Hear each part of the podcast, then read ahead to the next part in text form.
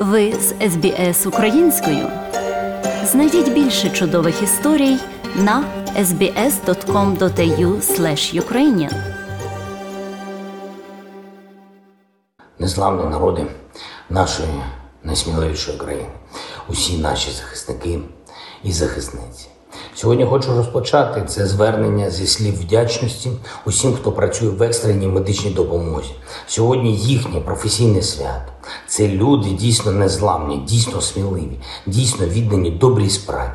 Навіть порахувати неможливо, скільки життів врятовано працівниками екстренки, якими б не були умови, якими б не був час. Вони завжди виконують свою роботу. Я вдячний кожному і кожній за дійсно швидку допомогу і реально самовіддану роботу. Вдячний за роботу у час пандемії. Вдячний, що зараз, у час повномасштабної війни, люди мають доступ до швидкої і у районах бойових дій. Вдячний за справжній героїзм, який проявляється всюди. Проявляють і фельдшери, і водії, та всі. На жаль, ця війна забрала і життя тих, хто робив все, щоб врятувати інших, вічна їм пам'ять. Сьогодні представники нашої держави, прем'єр-міністр, міністр охорони здоров'я вручили нагороди працівникам екстреної медичної допомоги. І це той мінімум, який держава може зробити, щоб відзначити те, що вони роблять.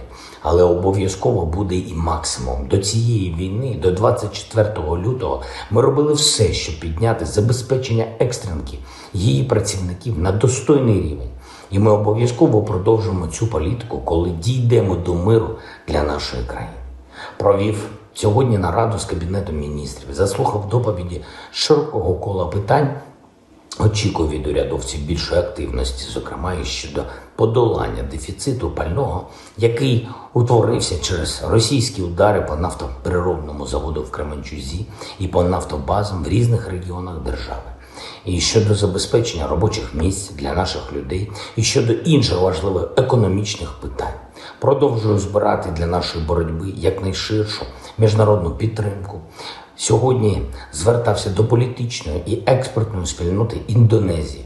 Говорили про загрози, які Росія створила для кожної країни у світі зараз. Чого варта одна лише продовольча криза, коли через російську блокаду наших портів на ринку, очевидно, не вистачає продовольства. А отже, провокується зростання цін, а отже, провокується політичний хаос в тих країнах, які найбільше залежать від нашого експорту. Вдячний індонезійцям за розуміння аргументів нашої країни і підтримку в протистоянні таким кризам, які провокує Росія. Поспілкувався сьогодні зі студентами Стенфордського університету. Це один з провідних світових вишів. Було приємно побачити українських студентів, студенток, які там навчаються. Було приємно також і почути, наскільки щиро і повно американська студентська спільнота усвідомлює, що ми в Україні боремося за нашу спільну свободу, одну на всіх у світі.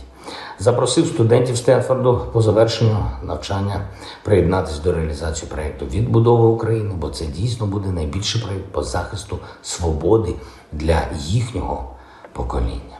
Говорив сьогодні з прем'єр-міністром Італії Маріо Драгі і про те, як не допустити подальшого розгортання продовольчої кризи і про постачання пального в Україну. Ця тема є обов'язковою у всіх моїх контактах з європейськими партнерами і про оборонну підтримку для нашої держави.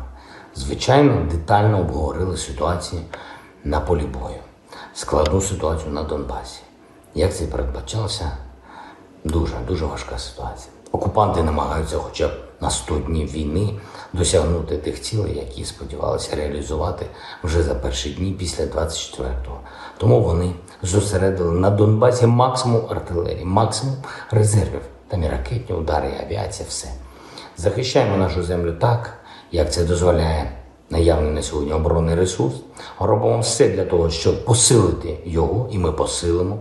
Якщо окупанти думають, що Лиман і Сєвєродонецьк будуть їхніми, то вони помиляються. Донбас буде українським, тому що це ми, це наша сутність. І навіть якщо Росія принесе туди всюди руйнацію і страждання, ми все одно відновимо кожне місто і кожну громаду. І там немає і не буде жодної реальної альтернатив нашим українським прапорам. Як і завжди, підписав сьогодні указ про нагородження наших військових державними нагородами відзначені 198 військовослужбовців Збройних сил України, 4 з них посмертно. А також 27 військовослужбовців Головного управління розвідки. Вічна слава усім, хто виборює нашу незалежність, вічна пам'ять кожному і кожній, хто віддав своє життя за Україну. Слава Україні! Подобається? Поділіться, прокоментуйте. Слідкуйте за SBS Українською на Facebook.